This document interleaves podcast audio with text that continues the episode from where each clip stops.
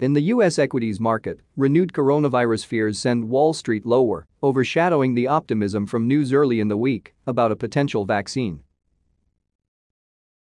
The Walt Disney Company on Thursday reported a hefty loss in the just-ended quarter as the global pandemic hit its theme parks and cinema operations, but shares rose on gains in its new streaming television service.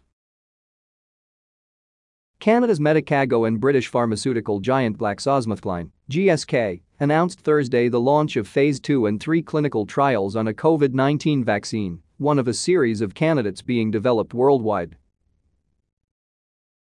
The US government has decided against enforcing its ban on Chinese-owned social media sensation TikTok to comply with a federal court ruling issued in the national security case.